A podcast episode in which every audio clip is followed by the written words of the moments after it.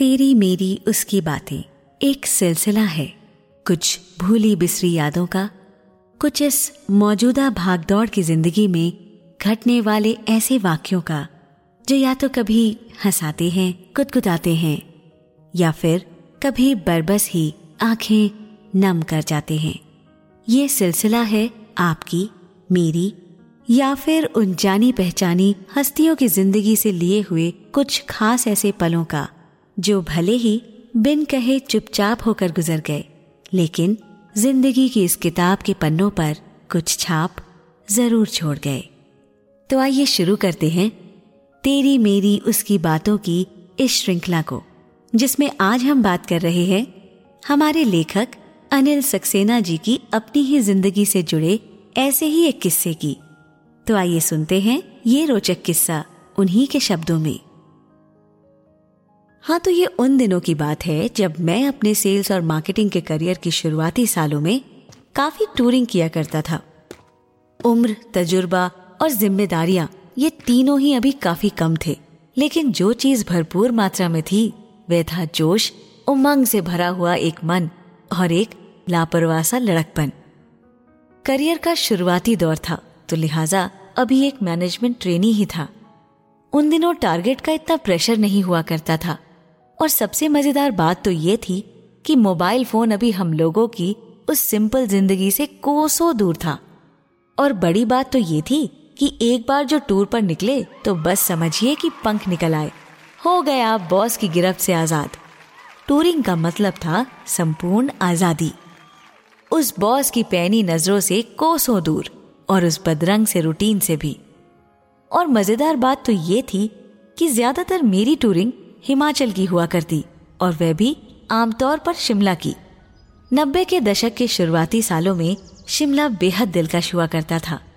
गर्मी, सर्दियाँ या बरसात, मौसम कोई सा भी हो, शिमला तो हर रूप में मन को लुभा जाता था। उन दिनों वॉल्वो बसेस तो नहीं हुआ करती थी। हाँ फिर भी सरकारी डिलक्स बसेस ज़रूर मुहैया हो जाया करती थी। और जैसा कि पहले भी बताया, सबसे मज़े की बात तो ये थी कि अभी तक मोबाइल देवता अवतरित नहीं हुए थे। यानी कि एक बार दो तीन दिनों के लिए टूर पर निकले तो बस मानो उन्मुक्त गगन के पंछी हो गए। ऐसे ही दिसंबर के महीने के एक टूर की बात बताता हूँ।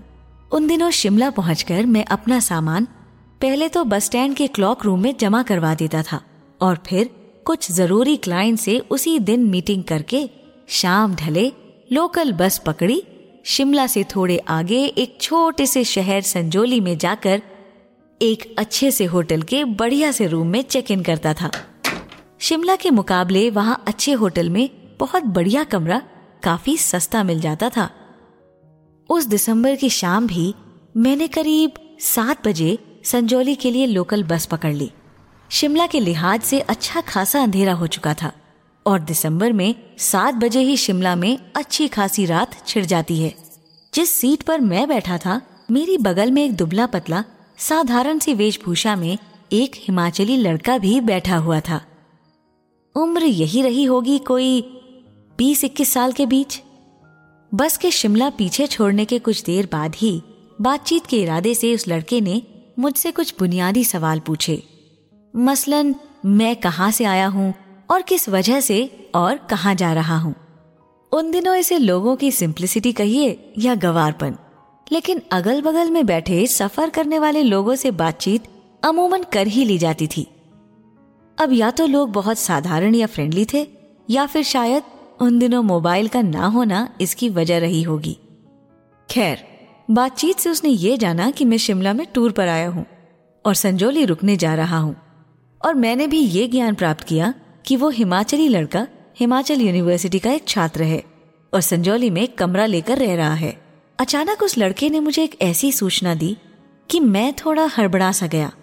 उसने मुझे बताया कि ज़रूरी नहीं है कि संजौली के उस एकमात्र होटल में मुझे इस वक्त रात को कोई कमरा मिल ही जाए।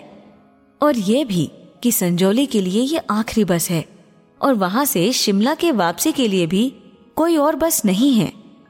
ये सुनकर मेरा घबरा जाना तो ज़ाहिर सी बात थी। नज़र बाहर की तरफ़ बढ़ी तो देखा कि बस एक तरफ़ पहाड़ी जंगल तो दूसरी तरफ़ खाई से होकर गहरे अंधकार को चीरती हुई आगे बढ़ रही थी। ना तो बस को रुकवाया ही जा सकता था, और न ही किसी भी सूरत में संजौली से शिमला वापस आया जा सकता था। कोई साढ़े सात बजे का सर्दियों का वो वक्त रहा होगा, लेकिन पहाड़ों पर उस वक्त का मंजर प्लेन्स के रात के ग्यारह या बारह बजे का सा होता है। लड़का बस की उस पीली मध्यम रोशनी में शायद मेरे चेहरे के भावों को बखूबी समझ चुका था। उसने मूक अवस्था में गहराई से मानो मेरा निरीक्षण किया और फिर सहजता से बोला, आप चिंता क्यों कर रहे हो? मैं हूँ ना। यदि आपको होटल में रूम नहीं मिलेगा तो आप मेरे साथ रह लेना। अगले दिन की अगले दिन देखेंगे। उसका ये कहना हालाँकि मेरी चिंता को काफ़ी हद तक कम कर गया। लेकिन इस बार मेरे मन में एक और उलझन उभर आई। किसी अपरिचित द्वारा मेहमान नवाजी की इतनी बड़ी पेशकश, इतनी सहजता से दिए जाना मुझे बेहद असहज कर गई। इस बार उस लड़के का निरीक्षण करने की बारी मेरी थी। सामान है, साथ में कपड़े हैं, कैश है, और फिर पता नहीं ये लड़का कौन है। वैसे देखने में तो भला मानस सा लग रहा है, पर फिर भी क्या भरोसा? अब शहरी सोच किसी की सहजता को इतनी आसानी से भला कैसे पचा सकती थी? खैर, यही विचारों के उलटफेर में हम संजौली आ पहुँचे। वह होटल बस स्टैंड से बहुत नज़दीक था। जैसा कि उस लड़के ने कहा ही था, होटल पूरी तरह से बुक था। टूरिस्ट सीज़न जो ठहरा। रिसेप्शन से मायूस होकर बाहर आया तो उस लड़के को मैंने अपना इंतज़ार करता हुआ पाया। दिसंबर की सर्द हवाएँ और ऊपर मंडराते से आए बादल बर्फबारी के होने का अंदेशा जता रहे थे। हालात के मद्देनजर अपने तमाम लॉजिक और जजमेंट को दर किनारे रखते हुए एक नन्हे बालक सा मैं उस लड़के के साथ हो लिया। रास्ते में सड़क किनारे बैठे सब्ज़ी विक्रेता से उसने कुछ सब्ज़ियाँ खरीदी और मुझसे पूछा भी कि क्या मैं वो सब्ज़ी खा लेता हूँ? खैर साहब, खरीदारी के बाद रास्ते में उसने मुझसे कहा, गाँव से मेरा छोटा भाई भी मेरे यहाँ आया हुआ है। पढ़ाई में उसका मन कम लगता है। आप उसे समझाइएगा और ज़रूरत पड़े तो उसे झिड़किएगा भी। जल्द ही हम उसके कमरे में जा पहुँचे। एक छोटा कमरा, एक किचन और एक दीवान। उस लड़के का छोटा भाई मुझे देखकर थोड़ा सकपका सा गया। फिर आनन फानन में खाना बना। शायद उस दिन स्पेशल मटर पनीर की सब्ज़ी और मेथी आलू बना। और बड़े प्रेम और सादगी से मुझे खाना पेश किया गया। खुश्क रोटी, पनीर मटर, मेथी आलू की सब्ज़ी और ढेर सारा प्यार। स्वाद कैसा रहा होगा, अभी तो मुझे याद नहीं है।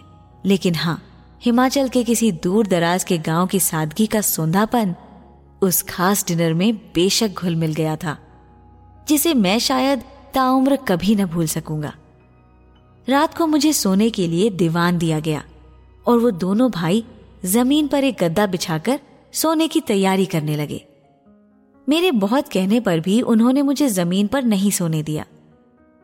उस माहौल का वो अपनापन ही रहा होगा कि मैंने उस लड़के के छोटे भाई को पढ़ाई में मन ना लगाने की वजह से डांट पिलाई और वो सिर झुकाए, सहमा सा, सब सुनता रहा। जैसे घर में आया कोई बड़ा सदस्य छोटे को समझाता है या डांटता है। सुबह उठा तो देखता हूँ कि नाश्ते में आलू के पराठे बनाने की तैयारी चल रही है। चाय पिलाई गई। थोड़ी मीठी थी। पर सोचता हूँ कि अगर चीनी कम भी पड़ी होती तो मिठास तो तब भी महसूस होती ही। खैर, तैयार होकर नाश्ता करके मैं शिमला की ओर रवाना हो गया। वापसी में महसूस हुआ कि सामान तो भले ही पैक करके पूरा ले चला हूँ, लेकिन हाँ, थोड़ा सा लड़कपन कहीं पीछे छूट गया है। ज़िंदगी की ये पढ़ाई कहाँ भला कोई एमबीए कराएगी? तो ये था दोस्तों, ज़िंदगी के उस हिस्से का एक किस्सा, जो बेहद खूबसूरत था। शिमला के उन दिलकश नजारों से भी कहीं ज़्यादा खूबसूरत।